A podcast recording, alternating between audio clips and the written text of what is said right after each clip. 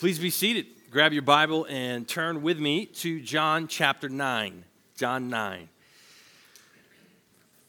What makes a person a person? What makes a human being valuable, worthy of love and respect and dignity? That may seem like an easy question for you, but let me tell you, the answers to that question have led to some of the greatest atrocities in human history.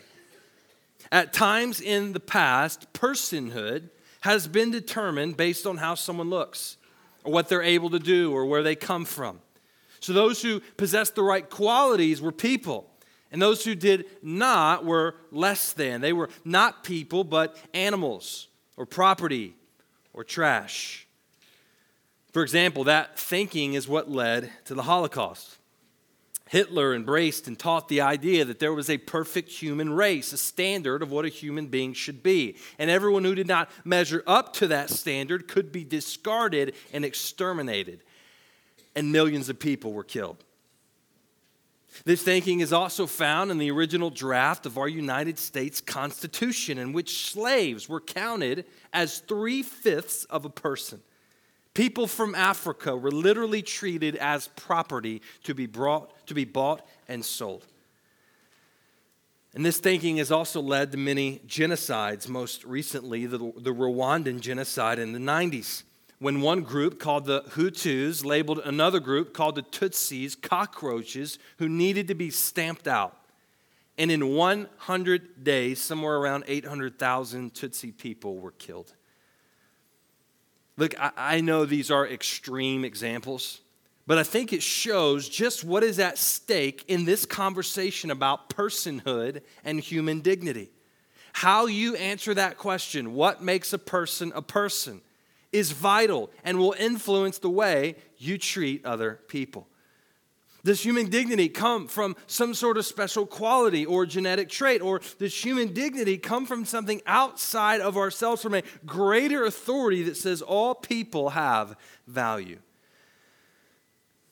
The Bible, I believe, provides the answer to these questions and gives us a framework that is both countercultural and yet beautiful.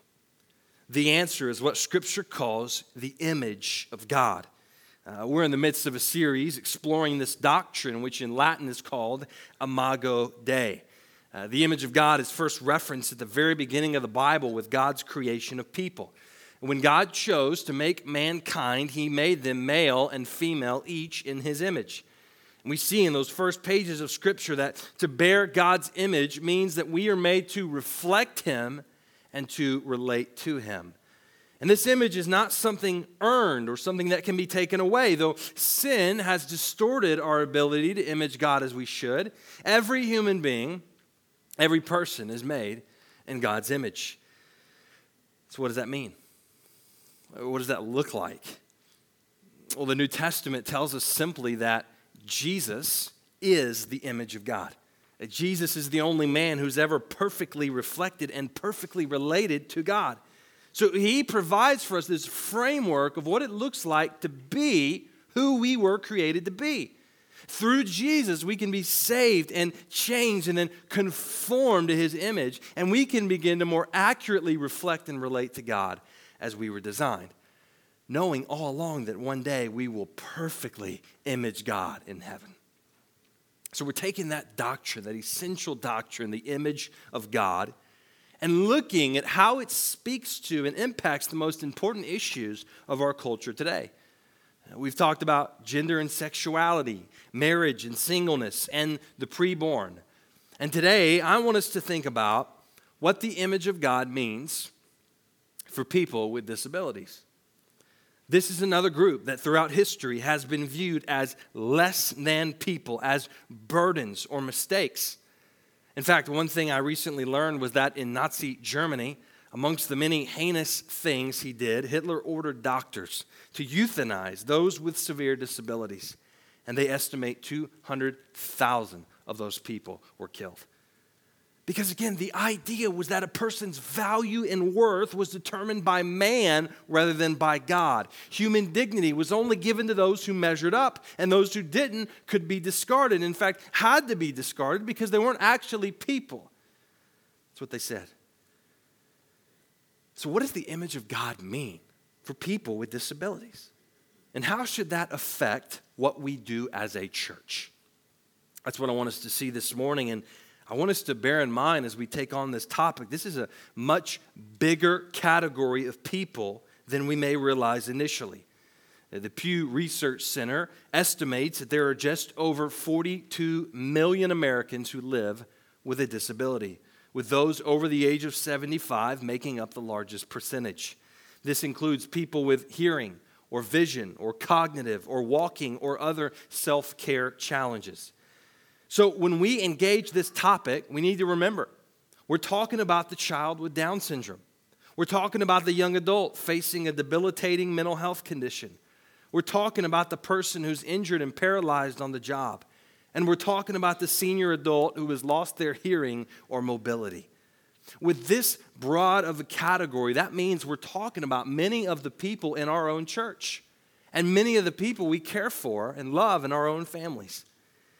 So, with all that in mind, let's look at the three questions we're answering in each of this series as a way to guide us through. Here's the first question. Number one, what did Jesus teach? What did Jesus teach? Throughout his ministry, we know Jesus encountered many people who had disabilities. The Gospels are filled with these encounters, often with Jesus demonstrating his divine power through healing. And when John the Baptist sent messengers to inquire if Jesus was really the Messiah, uh, listen to what Jesus said to say back to John to justify his ministry. This is Luke 7, verses 22 and 23. It'll be on the screen. Jesus said, Go and tell John what you've seen and heard. The blind receive their sight, the lame walk, lepers are cleansed, and the deaf hear. The dead are raised up, the poor have good news preached to them. And blessed is the one who is not offended by me. Jesus, right here, he's pointing John, his cousin, back to these prophecies from Isaiah in the Old Testament about the Messiah. And he's telling him that these miracles, these things happening, prove he is the promised one. The miracles show that he's the Son of God. That's the big reason Jesus did the healings and miracles he did. But I want to zoom in on one particular encounter Jesus had with a man who was born blind. I believe this is the key text on the topic of disability. But it's here, because it's here, Jesus pulls back the curtain and reveals something very important to us. Now look with me at John chapter 9. Let me read verses 1 through 7. As he, Jesus, passed by, he saw a man blind from birth. And his disciples asked him, Rabbi, who sinned, this man or his parents, that he was born blind?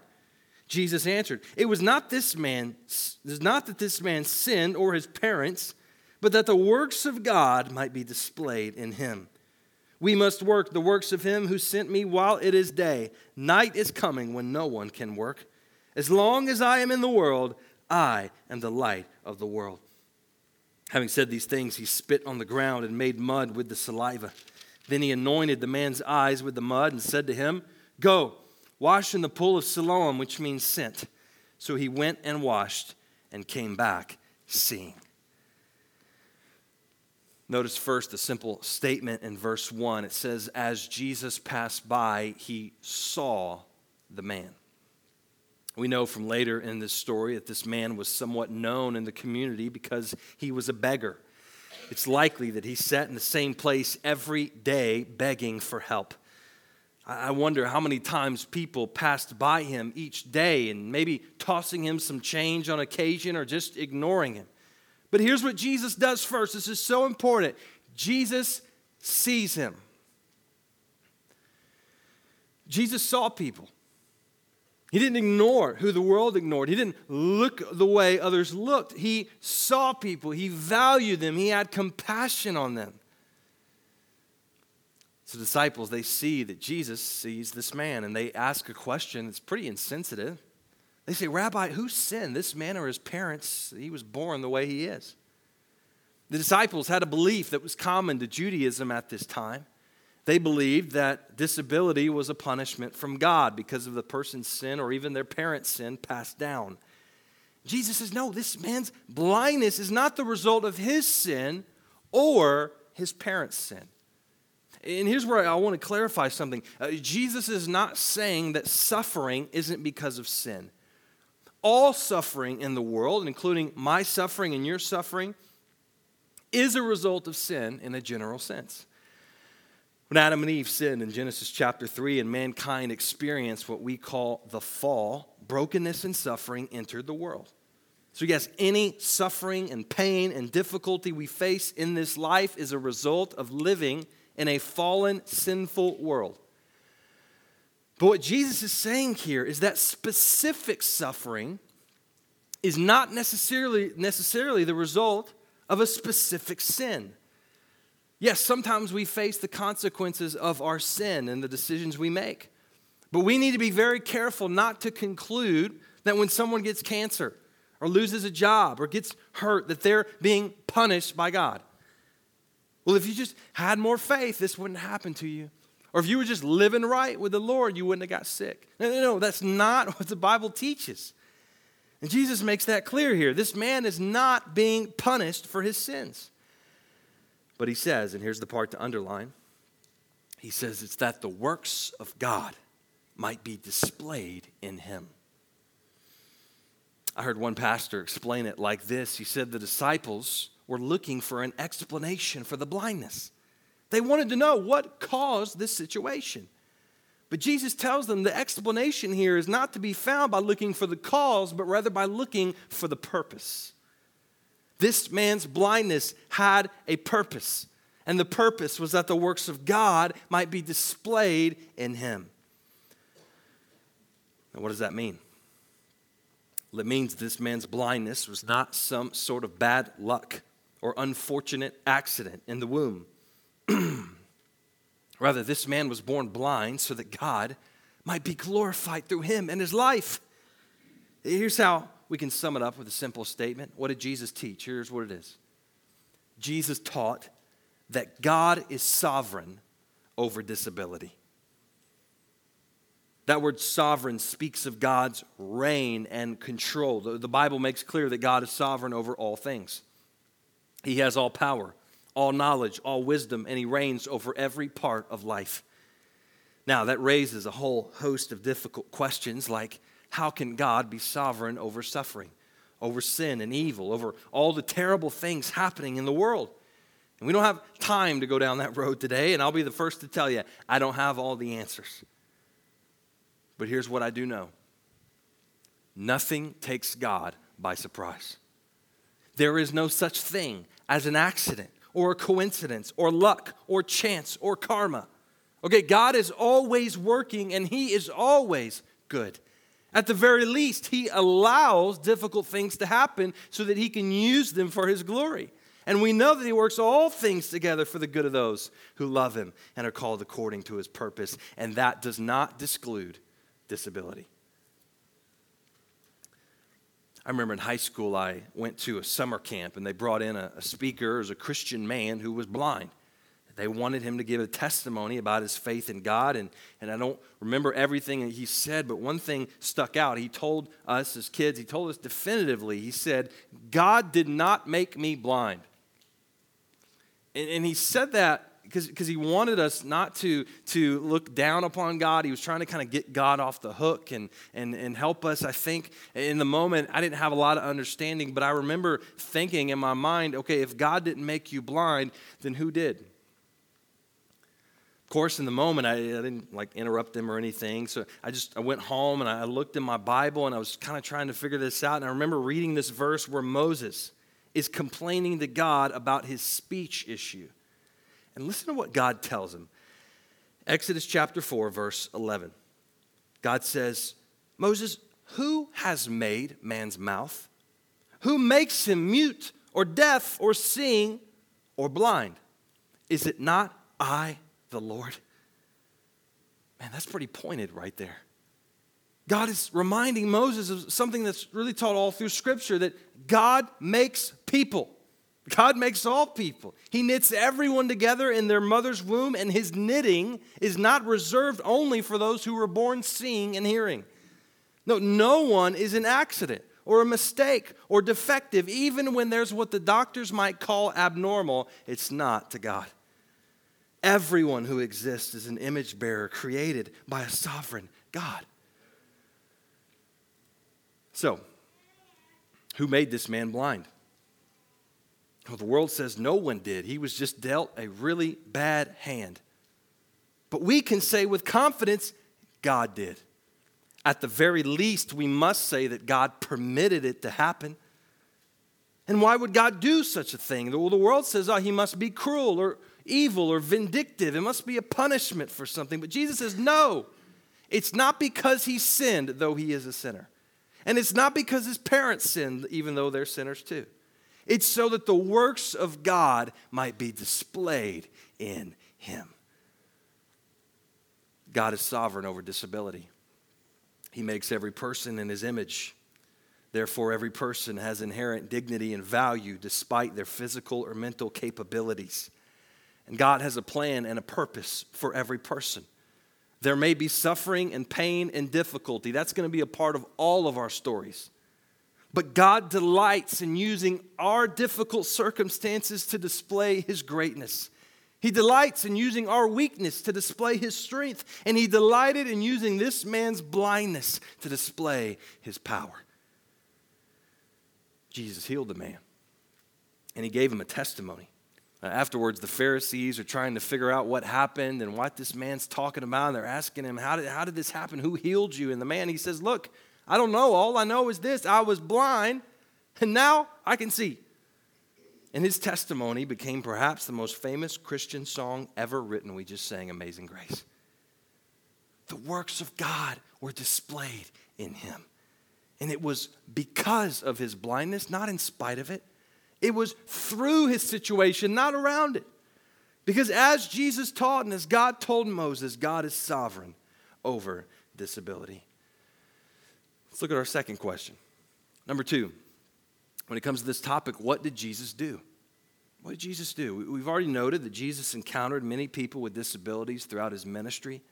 Uh, many of the stories in the Gospels are of Jesus performing miracles and healing those people. Uh, that was one of the key ways that Jesus revealed who he was. But one thing we have to reckon with is that Jesus didn't heal everyone. For example, in John chapter 5, Jesus goes to the pool at Bethesda, a place where many of those with physical needs gathered each day. And he could have performed quite the miracle there, healing all those people with the snap of his fingers. But we only read of him healing one man that day. Other times, Jesus would go to a city to perform miracles and then he would leave without doing any because of the people's unbelief. And we all know many people today who have all sorts of physical, emotional, mental challenges. They've prayed for many years to be healed, and yet it hasn't happened. So if Jesus had the ability to heal everyone, why didn't he do it? If he can still heal today, why doesn't he do it? Well, I've learned a lot on this topic from a lady that you need to know if you don't already. Her name is Joni Eareckson Tada. Uh, one month after Joni's senior year of high school, she had a diving accident, broke her neck, and was told she would never use her arms or legs again.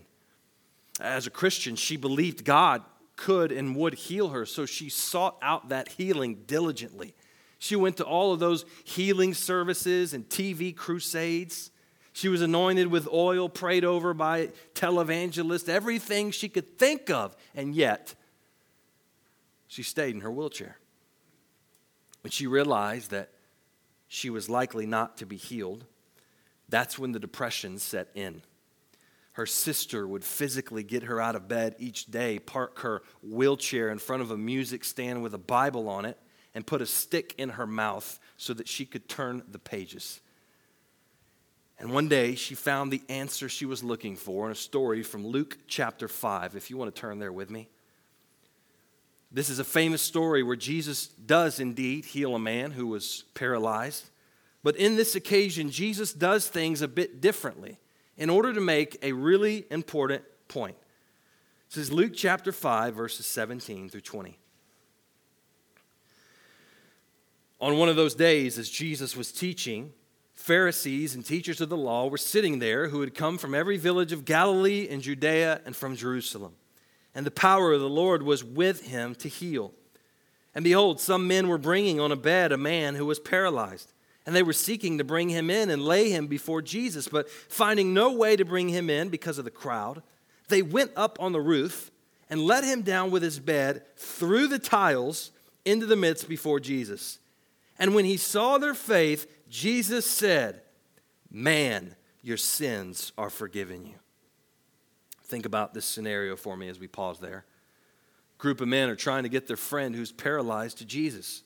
And presumably, they'd heard about what he was capable of doing, and they wanted Jesus to heal him. They wanted this so badly that they go on the roof, they dig a hole, break through someone's roof to lower this guy down to Jesus. But what does Jesus do? He says, Your sins are forgiven. Now, I wonder in the moment, doesn't say, but I wonder if the friends were thinking, okay, great, but that's not exactly Jesus, why we brought him. and I wonder if the guy on the mat was thinking, great, my sins are forgiven, but that's not exactly why I was brought here. But Jesus was making a point to the Pharisees who were looking on because here's what happens next. Look at verses 21 to 25. And the scribes and the Pharisees began to question, saying, Who is this who speaks blasphemies? Who can forgive sins but God alone? When Jesus perceived their thoughts, he answered them, Why do you question in your hearts? Which is easier to say, Your sins are forgiven you, or to say, Rise and walk? But that you may know that the Son of Man has authority on earth to forgive sins, he said to the man who was paralyzed, I say to you, Rise, pick up your bed, and go home. And immediately he rose up before them and picked up what he had been lying on and went home glorifying God. Jesus did, in fact, heal this man, but that was not the part that offended the Pharisees. It was the part where he forgave sins as God. That's why he did that first. Jesus wanted to show them that he alone has the authority to forgive sins. He wanted to prove who he was by doing the harder thing first. Then he wanted to show that because of his authority as God, he could also tell the man to rise and walk.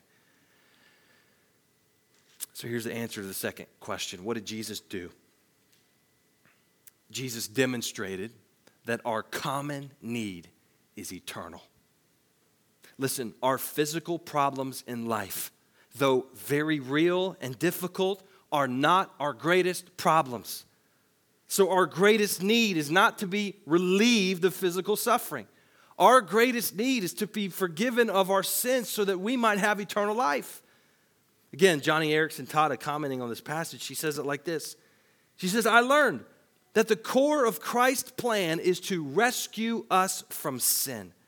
Our physical aches and pains and broken relationships aren't his ultimate focus. He cares deeply about these things, but they're symptoms of the chief problem in this fallen world. Listen to this. She says God's goal is not to make us comfortable.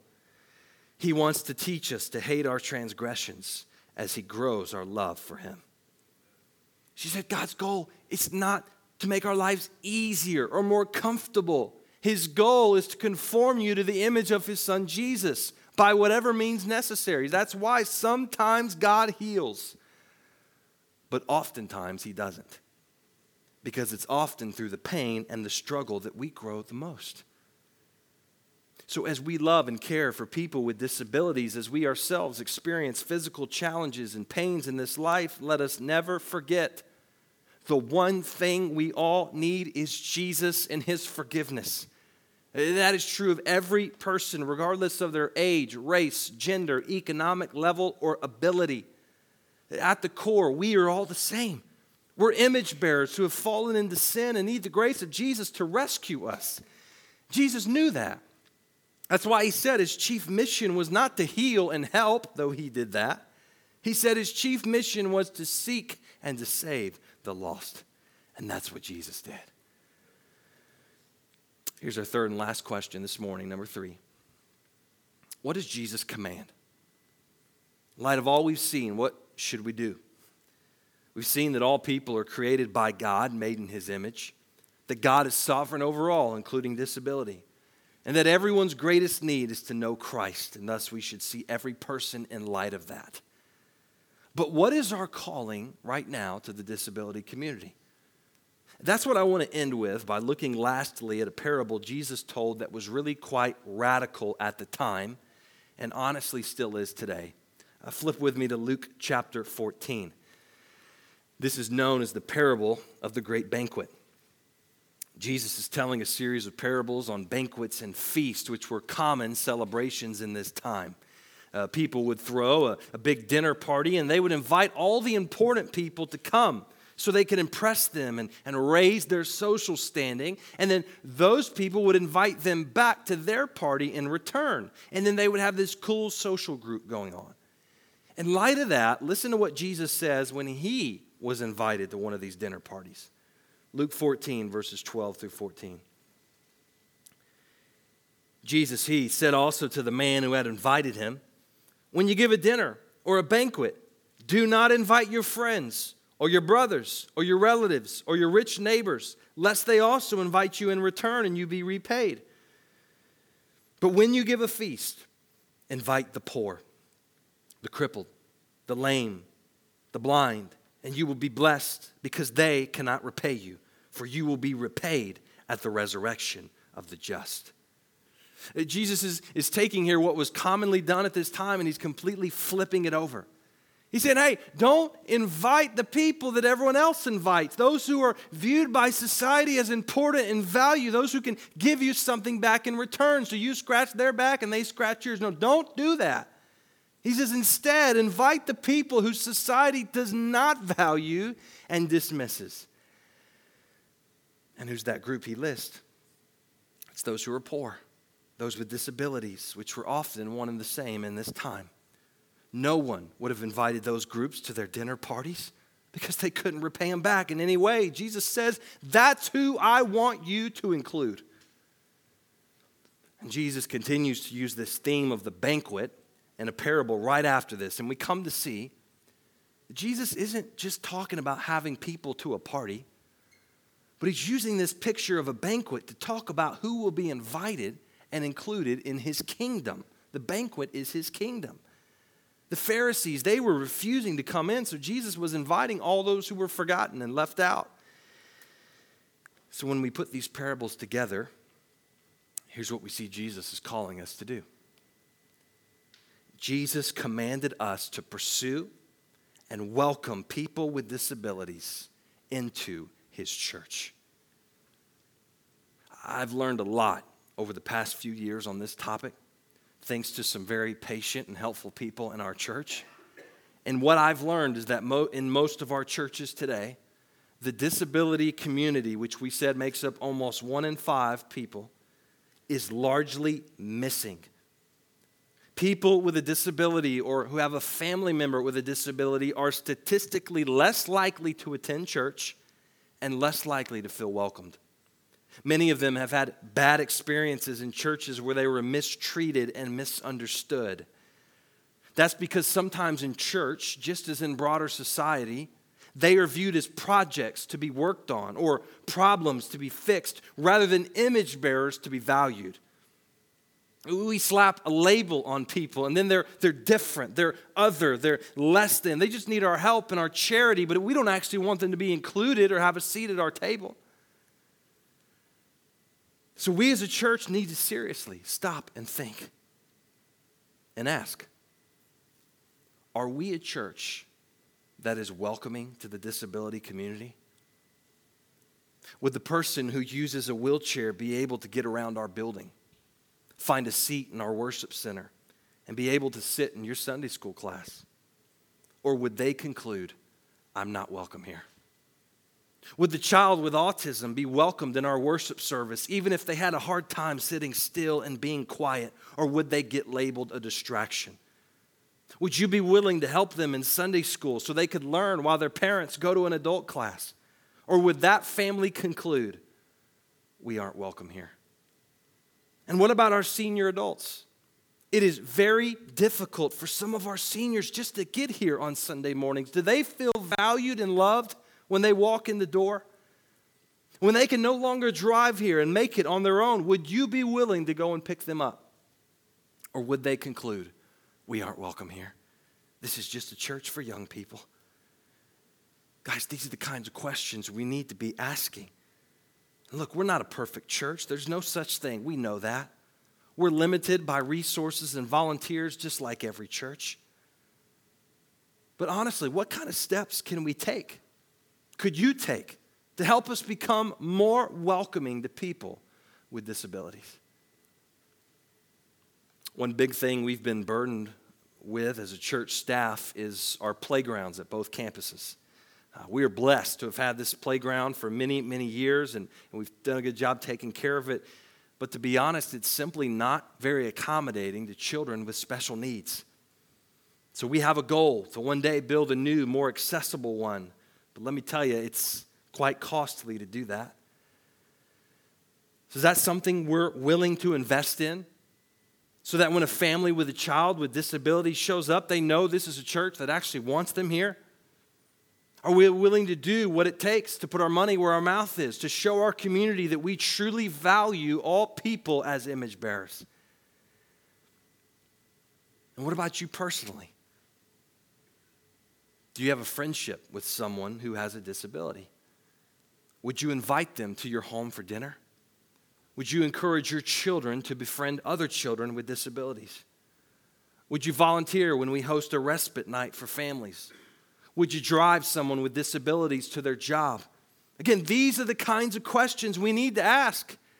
Because when we love people who the world has disregarded, when we value those with disabilities as image bearers, we show them then that they're welcome in the kingdom of God. We reflect the very heart of God. And we then grow to become more like Jesus, who is the image of God Himself. Would you bow with me in prayer?